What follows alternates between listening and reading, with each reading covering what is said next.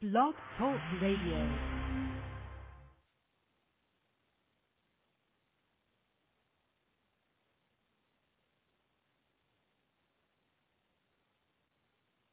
I got my mind made up, ain't nothing gonna stop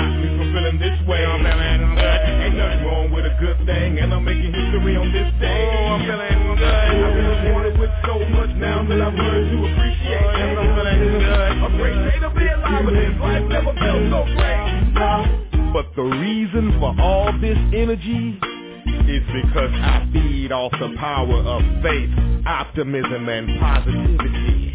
And in case you didn't know it, the fun has started. And all efforts to maintain it cannot be done half-hearted. Now recognize, they say time flies when you're having fun, but I say the more time you got for fun, the less time flies. The sun is rising, the birds are starting to sing, the flowers are blossoming, oh, something great is happening, and I'm feeling good. And my mind made up, ain't nothing gonna stop me from feeling this way. I'm feeling good, ain't nothing wrong with a good thing, and I'm making history on this day. I'm feeling good. I've been wanted with so much now that I've learned to appreciate. Yes, I'm feeling good. Great day to be alive, but this life never felt so great. But the reason for this smile on my face and why I appreciate every breath is because I'm surrounded by a lot of love and respect. Plus I realize the more we appreciate, the more we get back. And that's not theory, it's fact. But you wanna know the real reason why I'm just grinning and cheesing? It's simply because I'm still breathing. The sun is rising, the birds are starting to sing, the flowers are blossoming, oh, something great is happening, and I'm feeling good. My mind made up, ain't nothing gonna stop me from feeling this way. I'm feeling good, ain't nothing wrong with a good thing, and I'm making history on this day. Oh, I'm feeling good. I've been wanted with so much now that I've learned to appreciate. Yes, I'm feeling good. A great day to be alive, but this life never felt so great. But the real reason I'm excited is because I recognize negativity and know exactly how to fight it. Plus it's by my conscience in which I am guided. I am way too blessed to be stressed. For me nothing is impossible. I am too reluctant to succumb to the pressures of worldly obstacles. The sun is rising, the birds are starting to sing, the flowers are blossoming, oh, something great is happening, and I'm feeling good. My mind made up, ain't nothing gonna stop me from feeling this way. I'm feeling good, ain't nothing wrong with a good thing, and I'm making history on this day. I'm feeling good. Been wanted with so much now that I've learned to appreciate. Yes, I'm feeling good. A great day to be alive, but this life never felt so great. Good. I'm good. Oh, I'm feeling good. Oh, feeling good.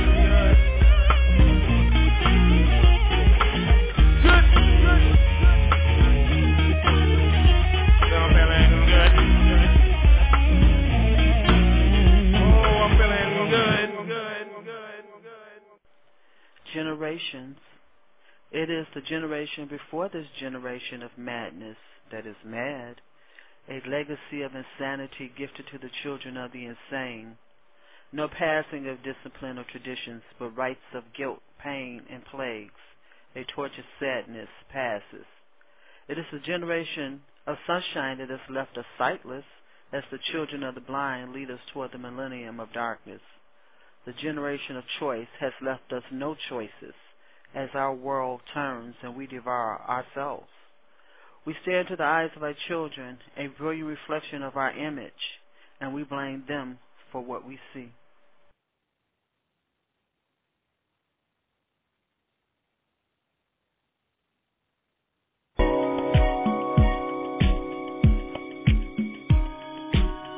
Hey, all you Chicago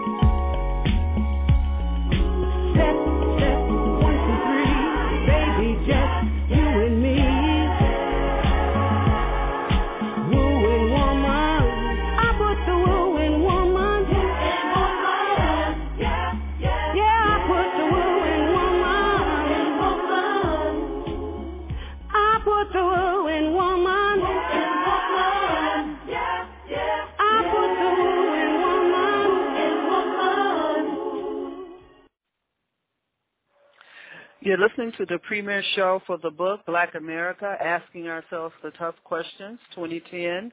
I'm the author, Sonja Cassandra Perdue. Thank you for joining us, and we hope that you enjoy being part of this dialogue with Black America as we travel the country asking the tough questions. Our call-in number is 347-326-9477. Our call-in number is 347-326-9477. You can listen to us live at www.blogtalkradio.com slash CBBN. The poem Generations that was read in the start of the show can be found in the beginning of the book. I wrote that poem probably in the mid-90s. I remember standing in a line in a post office uh, off of 79th and Cottage Grove in Chicago, and the folks were, you know, chatting as they waited in this long line, and they were bad-mouthing the young people. And at that point, I simply reminded them that it's the generation before this generation that is mad, and what we see is the result of that. And I then I went home and I wrote the poem Generations. So it's one of my favorites, and it's an oldie but goodie, as they say. Now let's take a few minutes before we get into the tough questions to talk about the purpose of the book and how it came about. Now, like many of you, uh, I've always thought myself, um, I always thought of myself as being a halfway decent writer and knew eventually one day that I'd sit still long enough to write a book and publish a book. And there's a big difference between the writing and the publishing part, believe me. Those are two different things. But maybe on some upcoming shows, uh, we could talk about the, the techniques uh, and the process for writing and for publishing and for marketing, which is another aspect. And although I always envisioned myself as a writer, I did not envision this book or this concept. Never. Just to give you a little background on the book and how it came about.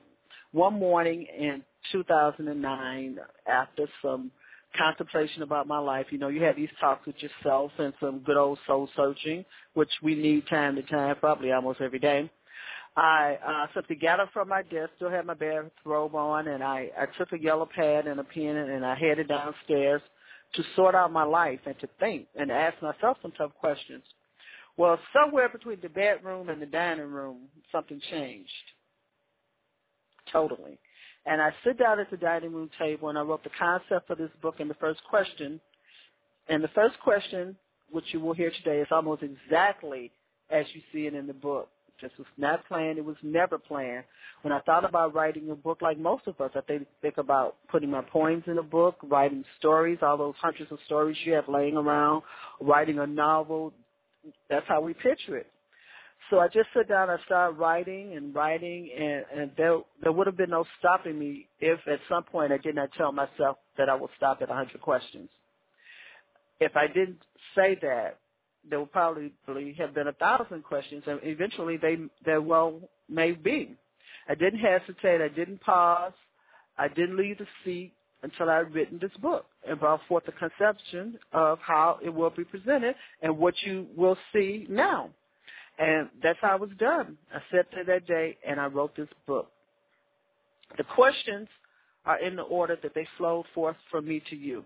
Some questions were added, some were eliminated, but they still in the same order, except for the last question, which was not my last thought in the process, but just how I chose to end this session. And for those of you who are just tuning in, you're listening to The Tough Questions, and I'm the author, Sonja Cassandra Perdue. Our caller number is 347-326-9477. You can preview the first tough question in our blog section on blogtalkradio.com slash CBBN.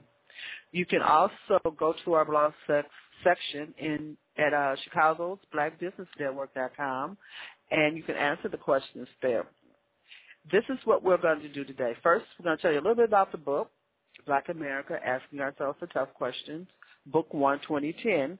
And then we're going to take a break, and I'll play a recording of the first tough questions, uh, tough question for our listeners. But once again, you can preview the first tough question on our blog talk page right here at blogtalkradio.com slash CBBN. You can also listen to the show from the site if you don't want to listen to the show uh, from your telephone. Now, just a brief summation about this book and what it's about.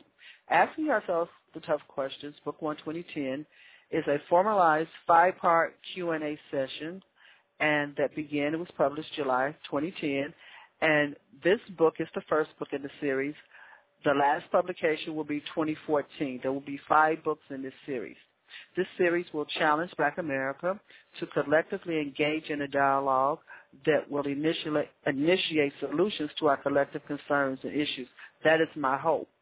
That by formalizing the process, uh, that we can come to some structured answers to our questions. Armed with the knowledge that we are without limitations in spirit or in mind, we march forward together to fulfill the hopes and dreams of our people. My vision for the 2014 publication will be the fifth book, Black America, Our Questions Answered. Black America, Asking Ourselves the Tough Questions, Book 1, 2010, is for family dinners, those bus rides to work, class and group study. It's a great book for group study. Book club discussions, mornings in the neighborhood coffee shops. Uh, can you picture taking off the book and throwing some of those questions out there? You, you've been in the coffee shop with all those old boys sitting around, and it's for those private moments. This is not a test. In the book, there is space for you to write your own personal answers if you choose to, but this is not a test. It is an experience. It is a process. This radio broadcast will be accompanied with a TV show where we will travel the country and ask you, Black America, the tough questions. Once again, you're listening to the premier show of the tough questions. I'm the author of Black America, Asking Ourselves the Tough Questions. I'm Sonja Perdue. Our calling number is 347-326-9477, and you can listen to us at blogtalkradio.com slash CBBN. Let's go to a break, and we will share the first question with you and give you a few rules for answering the tough questions. And uh, what we'll do is uh, take a call, and then we'll come back and talk a little bit more uh, about what's going on with the uh, tough questions. I want to thank you so much for joining us. We'll be right back.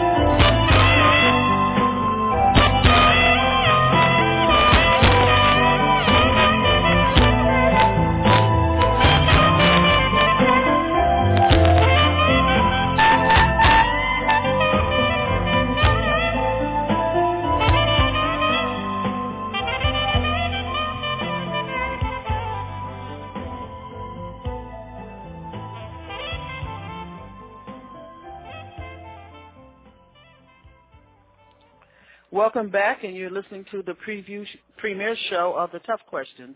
I'm the author of Black America Asking Ourselves the Tough Questions. I'm Sonja Perdue. Our calling number is 347-326-9477. You can listen to us live at blogtalkradio.com slash CBBN. I want to play the first tough question for you, and then I want to go to the phone lines. We'll be right back. Tough question number one. Imagine that you are a black man and the year is 1955. You're walking down the street in a community known as Bridgeport in Chicago, and four white men pull up beside you in a Chevy. Are you afraid? Imagine the year is 1964, and you are a young black man driving down a dark road on your way to Meridian, Mississippi, with two Jewish associates when you see the bright lights of a car in your rearview mirror. Then you see a flashing red light and know that it is a police vehicle. Do you feel safe or are you forever regretful? Imagine as a black man in the year 2010, you're driving through Chicago's Englewood community and you quite appropriately stop at a stop sign. Before you can pull off, four black men pull up next to your car. Are you scared? Where do you, as a black American, feel safe? Where do you feel threatened? Why are we still afraid? Haven't we been afraid long enough? And that was the first tough question out of Black America asking ourselves the tough questions. We do have a caller on the line. Caller from area code 773, uh, last four digits 5432. Welcome to the show. Hey, Sonja. It's Hussein. How you doing? I'm good. How are you doing?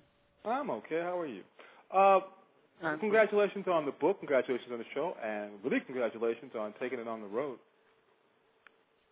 I'm really hoping so. This is just step one, Hussein, and I, I do appreciate you calling in. This is just step one. So, Hussein, let's start with you. Can you answer the tough question?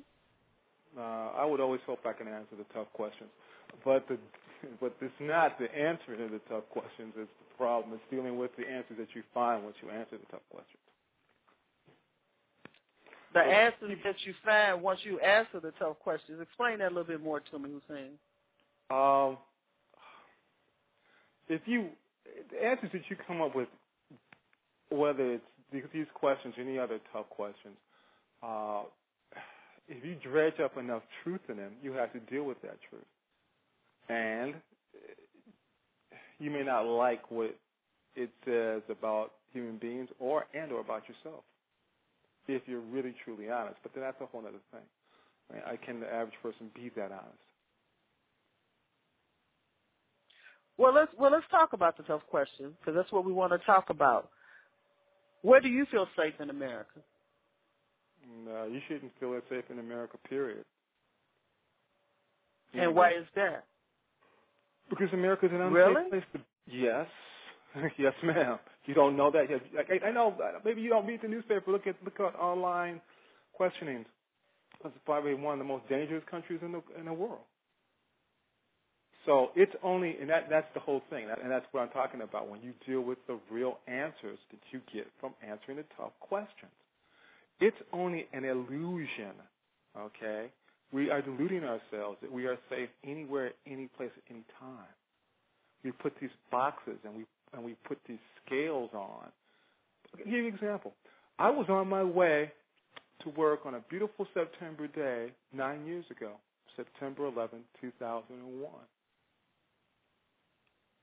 Did I have any inclination of what would happen that day? These people who went to work in New York and Pentagon, do you think for a minute, at the Pentagon, do you think for a minute they thought their lives were going to be in danger? That they would die? I don't think so. So the average person was. I don't think so either. So well, I, I guess if they had been for war, they they would have. No, I don't think they would have been at work. So if you look at those three scenarios, uh, and we could go back further. I guess we could go back to the beginning of time. But if you look at those three scenarios, there were three different years there: 1955, mm-hmm. 1963, uh, in Mississippi, Uh-huh. and 2010. Uh-huh. And the difference is, is that a sane, rational person would be on guard in each one of those scenarios.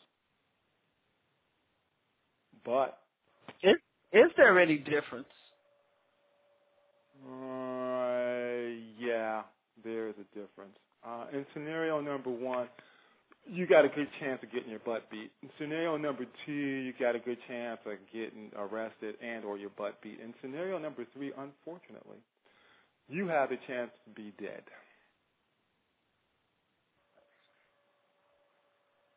Okay.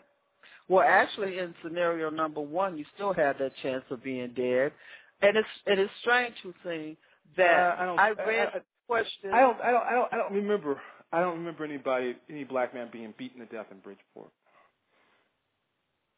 I could it's be wrong. strange that Uh, but you could you could Could look that wrong. up. I don't think so. I, I, I, the, in the hospital, most definitely. Dead, I doubt it. I mean, close to dead, yeah. Um, yeah.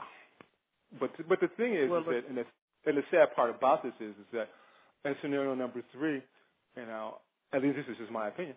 Uh, you could possibly be dead at the hands of somebody that looks like you. and this is true. In scenario number two, which was 1963, there was a black man and two Jewish associates coming from a civil rights meeting, and they were beat to death. Yeah, I know all And well. uh, so that that is a true scenario.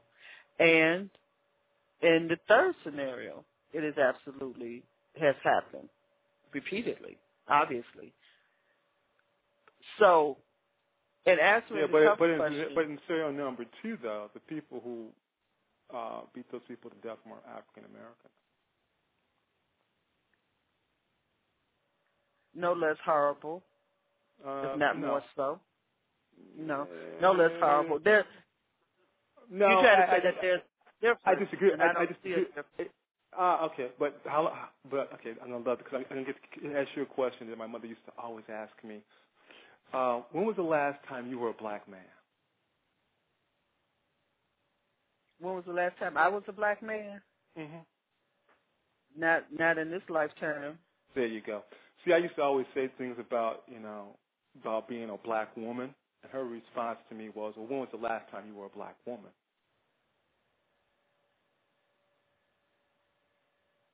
And But- Well, never, not in this I life. can't. I can't.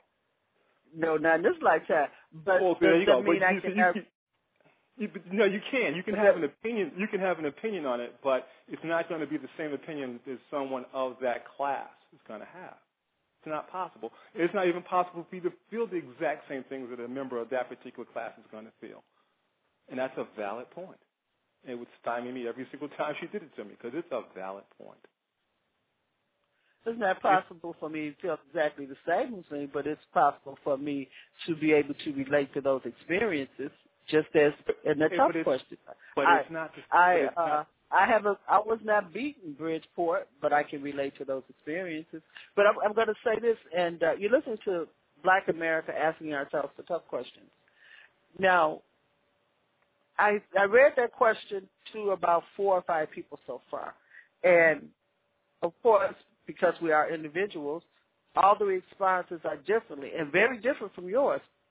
Now, the other, the last two questions, because they were all around the same age group that we are, or maybe a little older, the people that I asked, Mhm. they all went back to the question about Bridgeport and their experience about being in Bridgeport, probably in the 50s, because they're in that age group.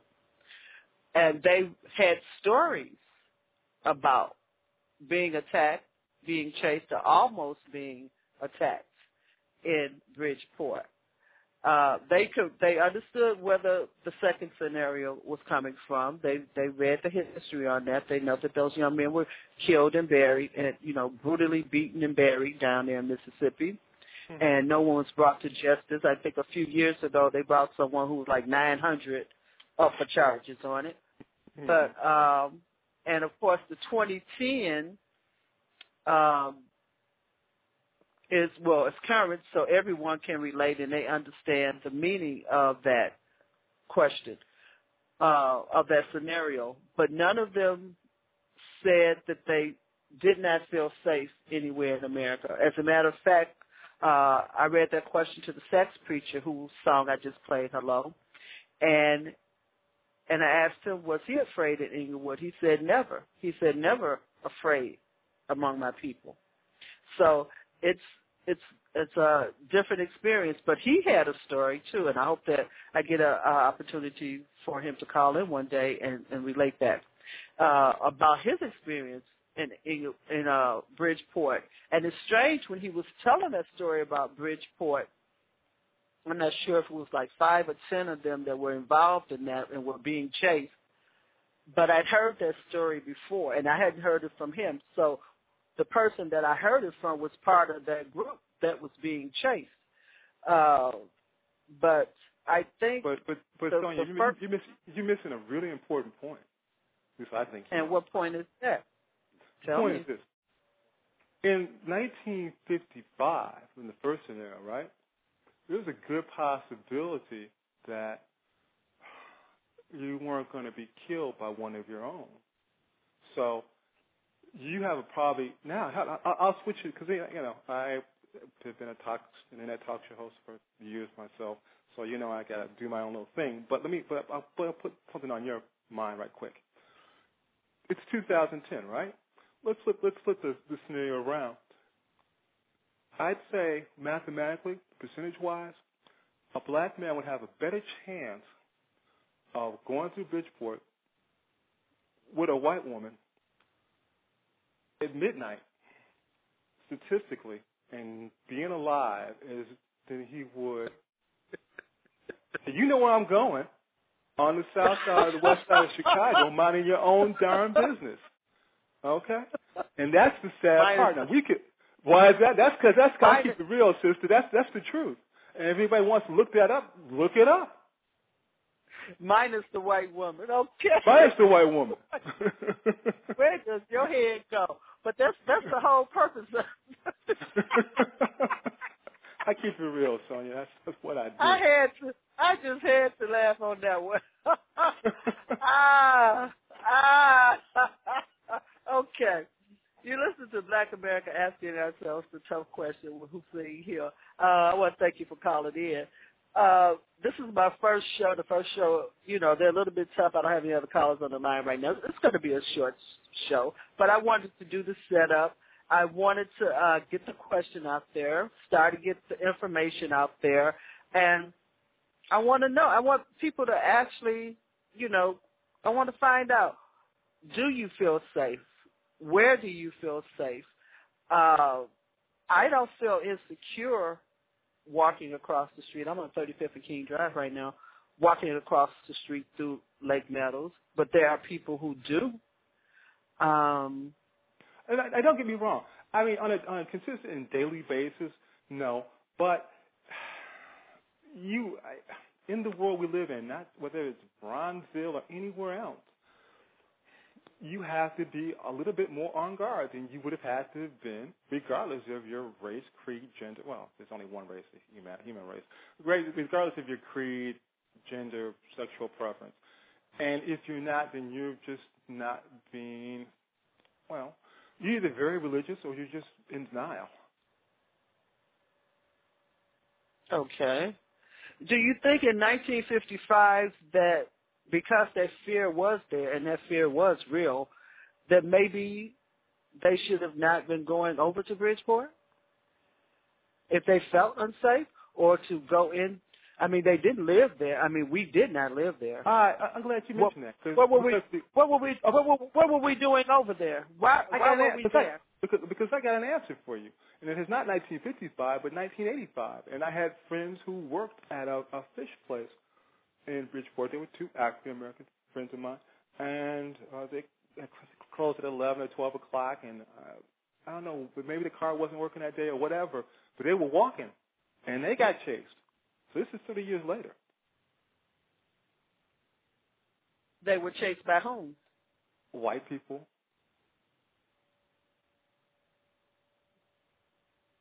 Okay.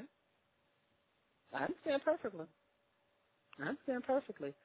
But let, let me let me ask that question again. Because we did not live in that area, Mm-hmm. and there were repeated incidents, Mm-hmm. and the, and and being in that area could possibly have been a threat to our safety.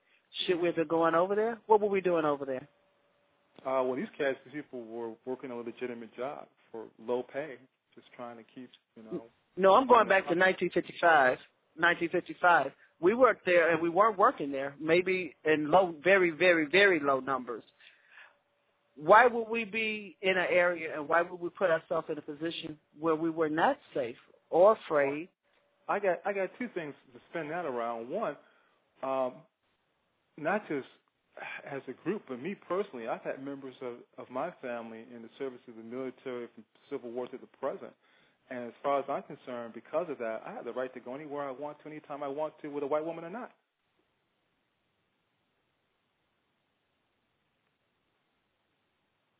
Okay. So they felt that what you're saying, they felt it to be their right. It is their right. Okay. All There's right. no law in the there's no law in the books that says we can't go we can't go anywhere. Not even not even in 1955. Well, that- we just said that there were laws in the books down south that we couldn't go to certain uh, water fountains, et cetera. But at least on the north, I can't think of any rule that there was that you couldn't cross into Bridgeport. You did so at, at uh, your own peril, but it, it wasn't against the law. But if it was a threat to your safety, what would be I'm the purpose? I, I, and I'm glad you said that because then I, can- then I can spin it around into uh, 2010 and ask you this question. If it's a threat to your safety to live in the hood, then why do we do it? That's a tough question. We have to answer. And I have to set the formula. I'm not supposed to answer the tough questions, but uh I can't avoid it because you know I'll never be able to keep my mouth shut. Because you listen to Black America asking ourselves the tough questions, 2010, by myself, Sonja Perdue. And one of my one of my rules, which I, I, I can I can feel it now, I can feel it now. I'll break it that I don't answer the tough questions because it's not about what I think. It's not. It's not about. What I I, think. then, then, then I'll put People- then I'll then I'll put that out. I'll put that out to, in the universe. I'll put that out to the people who are listening. Put that out to the people who call after me. And that is, is that Okay. that's my if if if if your question is why we would do something that would endanger us in the 50s, why are we doing it in 2010? Because we surely are doing it, myself included. Now, as far as the uh, the Bridgeport story, I tell this little story sometime about my grandmother, and I was very very young, and I don't remember really how old I was, um, because we don't really remember when we start recognizing race and skin color. Uh, starts creeping up on us, and one day we do. Uh, But I uh, know uh, that uh, uh, Sonja, Sonja, Sonja, I, I beg to differ for you, my sister. That's not true for me. Um, now, I personally didn't think, didn't care about race and skin color, but when I was in, uh, seven years old, and I moved over to, well, actually, it was. I'm trying to think the first time. Yeah, it was. It was. It was even before, or at the same time, I moved over um, to where I used to live I went to uh, a YMCA camp, and I had uh, a young boy come up and told me that I couldn't drink out of that water fountain, you N-word. So um, even though I was trying to be oblivious to the concept of race, and although white people lived right next door to me, in the Gleams, uh, and I didn't care. They didn't care because all I thought of them was they were human beings and nice people, and I played with them and they played with me, and that's all I cared about. But uh, society has a nasty way, just in case you are in denial, uh, and not the river in Egypt, uh, to bring it to you. It absolutely will. It absolutely will. I, I tell this little story about my grandmother and in Bridgeport, and uh, I've heard a lot of Bridgeport stories because I live right there at 35th and Princeton. That's where I grew up, right on the other side of the tracks. And uh, so there was some running back and forth and chasing, and not that black people didn't attack white people on the other side of that bridge because they did. But um, she wanted to go over there to the A&P and I probably had been over to A&P more than one time. But as she was preparing to go, she was saying, "You have to be careful over there. You can't trust those white people over there." But I'm going over there to get me some coffee. So even though she didn't feel safe, she didn't trust them. She wanted to go over there, and she went. She wanted some coffee. We got on the bus. We rode over there. And in doing this, she went over there and she grinned and she said hello, how you doing, and curtsies and and she was being facetious. And I and uh and I can remember I'm looking at her and said, and I, I'm thinking to myself, well, what are you doing? You know, she was grinning and laughing and smiling and being facetious as she was doing this, but she was poking fun at him as she was doing this. Uh, she was smiling and she wasn't meaning it. She was playing with him. And see, I'm safe. I'm, you know, uh, I'm not a problem. I'm, I'm, I'm a good, I'm a good black person. I went over there and got her coffee and everything. And it's strange that when I wrote this book, um, I told my mother that my first story, what my my first question was, and uh, that was her mother that I went over to Bridgeport with. And I'm gonna tell you what she told me. She said they used to walk. She said you must have been riding the bus. I said yeah, I was. She said well we used to walk over to Bridgeport. So obviously my grandmother had been walking a long time and not touched, trusted trusted people, but she had been going on about her business over there because she wanted to go. But when she would take them over there, they would take knives with them, just in case a white person touched them. She told them to cut them. Now, this is this is a another Bridgeport story, and there are a lot of different stories. And as, and as this story and as this go on, probably from both sides of the track, we will hear different stories about. And I and I use Bridgeport. Uh, you're listening to Black America asking ourselves the tough question, uh, and I'm Sonja Perdue. I use Bridgeport as an example because that's where I live and that's what I'm familiar with in in uh, Maryland or in Mississippi or in New York or in California, there will be different areas that have will have simple, different stories on who lives on one side of the track and on the other, and it may in a lot of those places be different stories as to class who live the poor people on one side, the middle income richer on the other side, and be stories about class. But that's why this uh, this first story is interesting and the three scenarios are interesting because it will provoke probably more questions as we're, as we're doing right now than it will provide answers, but we need to have the discussions. Uh, I do hope I, you know, I, and I will answer this that unlike you, I don't feel insecure in, in America. And it might be Hussein because I don't look at the news and I do not read the newspaper. Therefore, I could be uh, living in a fantasy world and not know I'm in danger. And I may be. I just really don't feel like it because I did grow up in the projects too, and I had no fear of that. Uh, whereas I have, I'll give an example of one friend I have who's lived on the north side. She came from the south, Alabama in the 60s when she was uh, 17, and she has never lived on the south side. She has always lived on the north side. She lives up on Huron now. Always lived on the north side. Now she's afraid of the south side.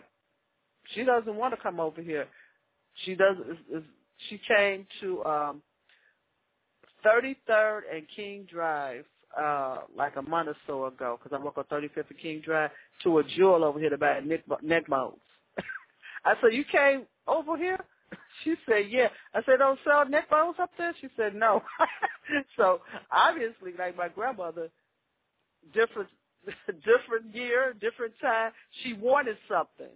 So even though she's afraid of the South Side or the people on the South Side, she got on the bus, came on up to 33rd and King Drive, went over to the jewel, got her neck bones and ham hocks or something, and went on back and cooked her beans. But um, that's just question number one. And uh, as we go along, Hussein, I know you'll be calling in again. we'll, and we'll have this discussion, and hopefully you're the only person on the line right now. But hopefully we have we have a couple of people in the chat room. They're listening. What I want to do uh, right now, I'm going to play the question one more time and just see if they want to call in. But uh, it does provoke more questions. None of these are going to be. I just, want, I just want to clarify my answer. Um, Go ahead. You should be afraid. Well, you know, that's the different concepts of being afraid. Try not to be afraid anytime about anything, but you should be cognizant of the possible dangers that exist anytime you are just alive, whether it's in your whether it's in your own home, at work, north side, south side, east side, west side, doesn't make, make any difference because um, because there are forces out there. Uh, if you want to call it evil, you can call it evil, uh, darkness, negativity, whatever. Uh, that mean humanity no good, and you could be in the crosshairs or crossfire of one of those forces anywhere. I understand. Let me take one moment, don't go away, and I'm going to play the tough question one more time and see if we get a, a few more callers out of our chat room. And uh, I'll come back and close out the show with you. Hold on. Thank you for calling, Hussein. Ah, my pleasure.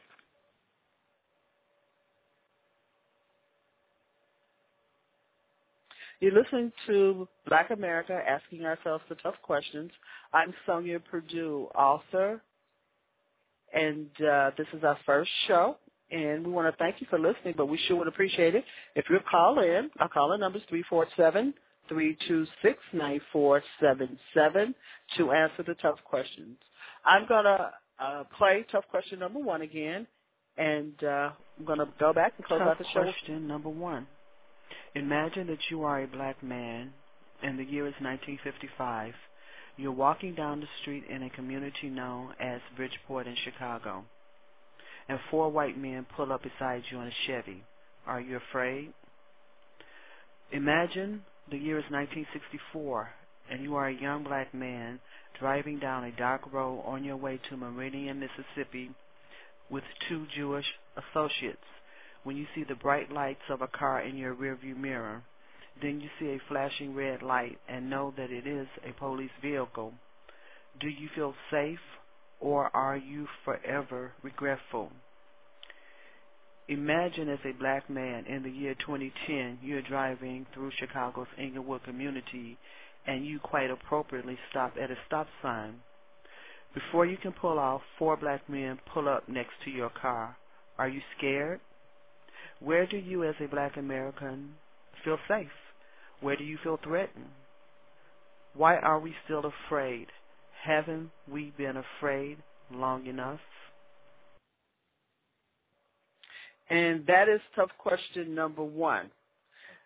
Now I did. Uh, welcome back to the show, Hussein. Now I did read a uh, email from the Black Star Project, and it was indicating uh, this total number of children have been murdered in Chicago, or massacred, really, in Chicago. And where are the angry mothers? Um, where are they? That's I don't know if that's a tough question or not. If child after child after child is dying, um, where are the angry mothers? I'm not sure. That that is a tough question, uh, Uh, and not yeah. just this year. Let, me ask you a question. Why did I, I had, had had the pleasure of interviewing uh, Phillip Jackson on my show? Um, why didn't he say where are the and, it, and, and this is a trick question because I know the answer to it. Um, why didn't he say well, where are the angry parents? Why did he say where are the angry mothers? Okay, we'll have to ask them that. No, no, Sonja, you know the answer to it. Keep it real now. The answer to it is that unfortunately, we have too many households. We could pick the number seventy percent of an African American populace of people being raised by single parent mothers. That's the bottom line. Well, I don't know if that's the whole bottom line because in our Well, that's community, the, that's the bottom. the- That's the bottom line. Reason why he said why aren't there angry mothers? Because it, the the normal thing to ask would be why aren't there angry parents? Well, well, let me put that question out again. Where are the angry mothers? Because if we look at the increased uh, number of grandparents where raising That their too. children, Right. That's the question would be, where are the angry mothers? If that was the last uh, holdout right there, and the mothers are even disappearing, uh, where are they? Where? No, not even where are the angry mothers? Where are the mothers? Period. To these children, who their mothers and fathers are raising, where are they? Where are they? They're they're out there. What are they doing? Because they're not raising their children. What are they doing?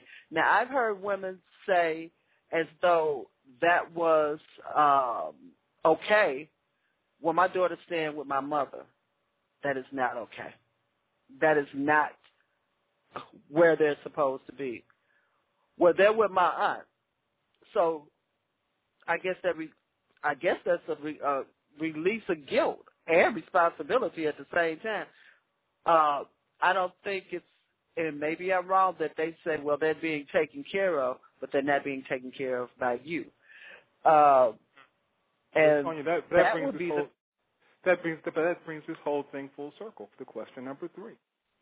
Because see, back in '55 and in the '60s, that wasn't the case, and within our culture, in our you know, ethnic culture, uh, we didn't have all these grandparents raising children. You had mothers and fathers. When we lived on the block, it was a rare thing that there there wasn't a mother and father in each house.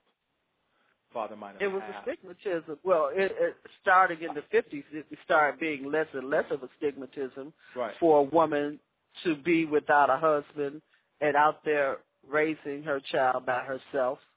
Uh, and it got looser and looser after that. But uh, people were trying to avoid that. Even in, in my age group, uh, in the 70s, well, I went to Lindblom. In, in my age group, we were trying to avoid we were trying to avoid that. That was still a stigmatism Mhm. that uh you're going to be a, a pregnant uh teenager. If they got pregnant, they left Lindblom. Um, when I graduated in 1973, there was one girl pregnant. I just never forget it because it was like, she pregnant? You know, everybody, she pregnant? And walking down getting her cap and gown. If they, if anybody else was pregnant, we sure didn't know that. And uh that was as late as 1973. Because if they got pregnant, they probably left school. They probably left Lindblom. Uh, because that's just not what was going on over there. Okay, then 1973, that was Roe versus Wade, and then uh, we know what happened after that. But uh, Hussein, I want to thank you uh, for being my guest on my first show. I'm going to play it a thousand times because I uh, I was very excited about this show, and I'm and I'm very excited about the book. Just getting started, um, and uh, still very excited. I can relate to the scenario. I read The Audacity of Hope, and I was relating it to a young lady who works in our office yesterday because we were talking about some other things. Where I, I didn't read Audacity of Hope by Barack Obama, by a president. I listened to it because I just wanted to, you know, listen to him and hear him read it. And the one thing that stands out most in my mind is that, and and I always think about it because I don't get easily discouraged anyway. I always keep pushing forth because I know I pretty much know where I'm going, and uh, that when he started his campaign for the Senate, he gave press conferences and no one showed up.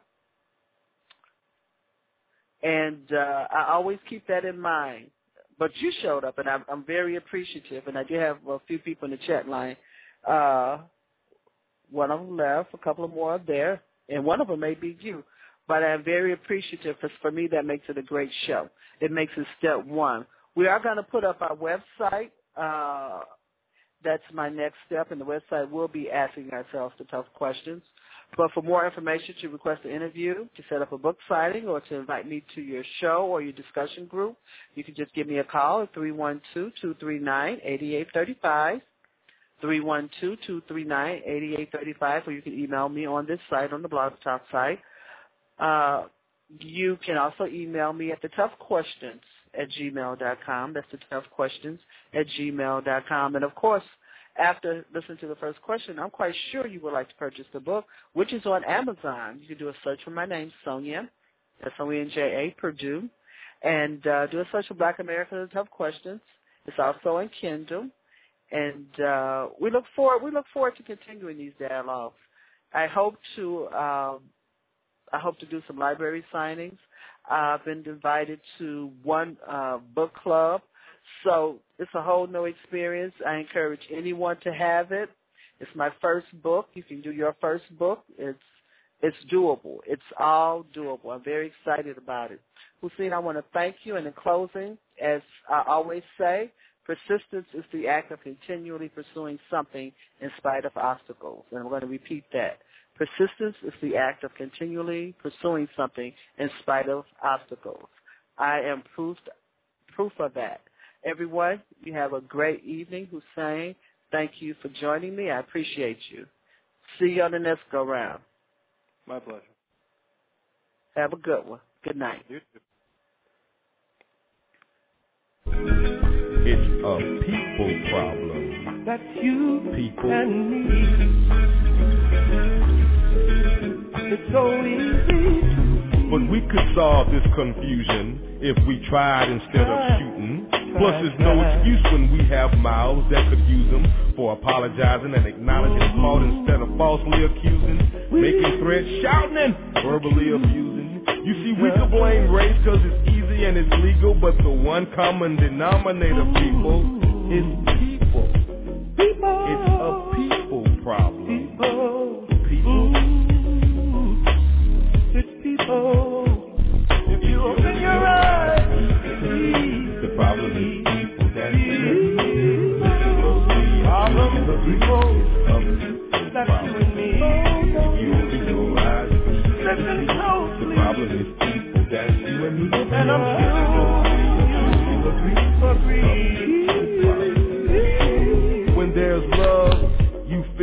feel the other person's heart beating. That heart becomes something that you want to take care of. And this is what we're lacking. The problem is not money or the lack thereof. The problem is people doing evil things to get it and evil things with it. Humility has totally left us. The reason I'm here is to help you, help me, help us. It's a people problem. If you open your eyes, The problem is people that problem is people. of That's you and me. you open your eyes. Listen The problem is people that you and me. And I'm sure you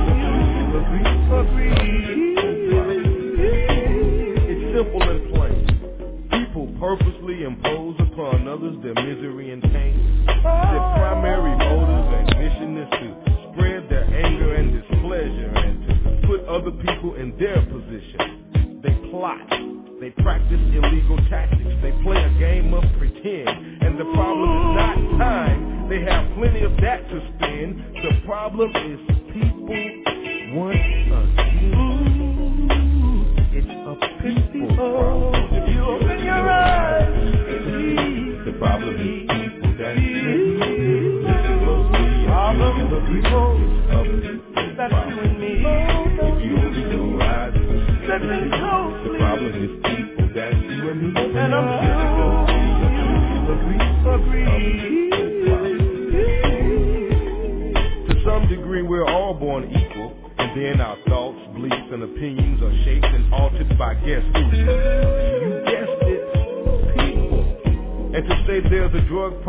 Without acknowledging the source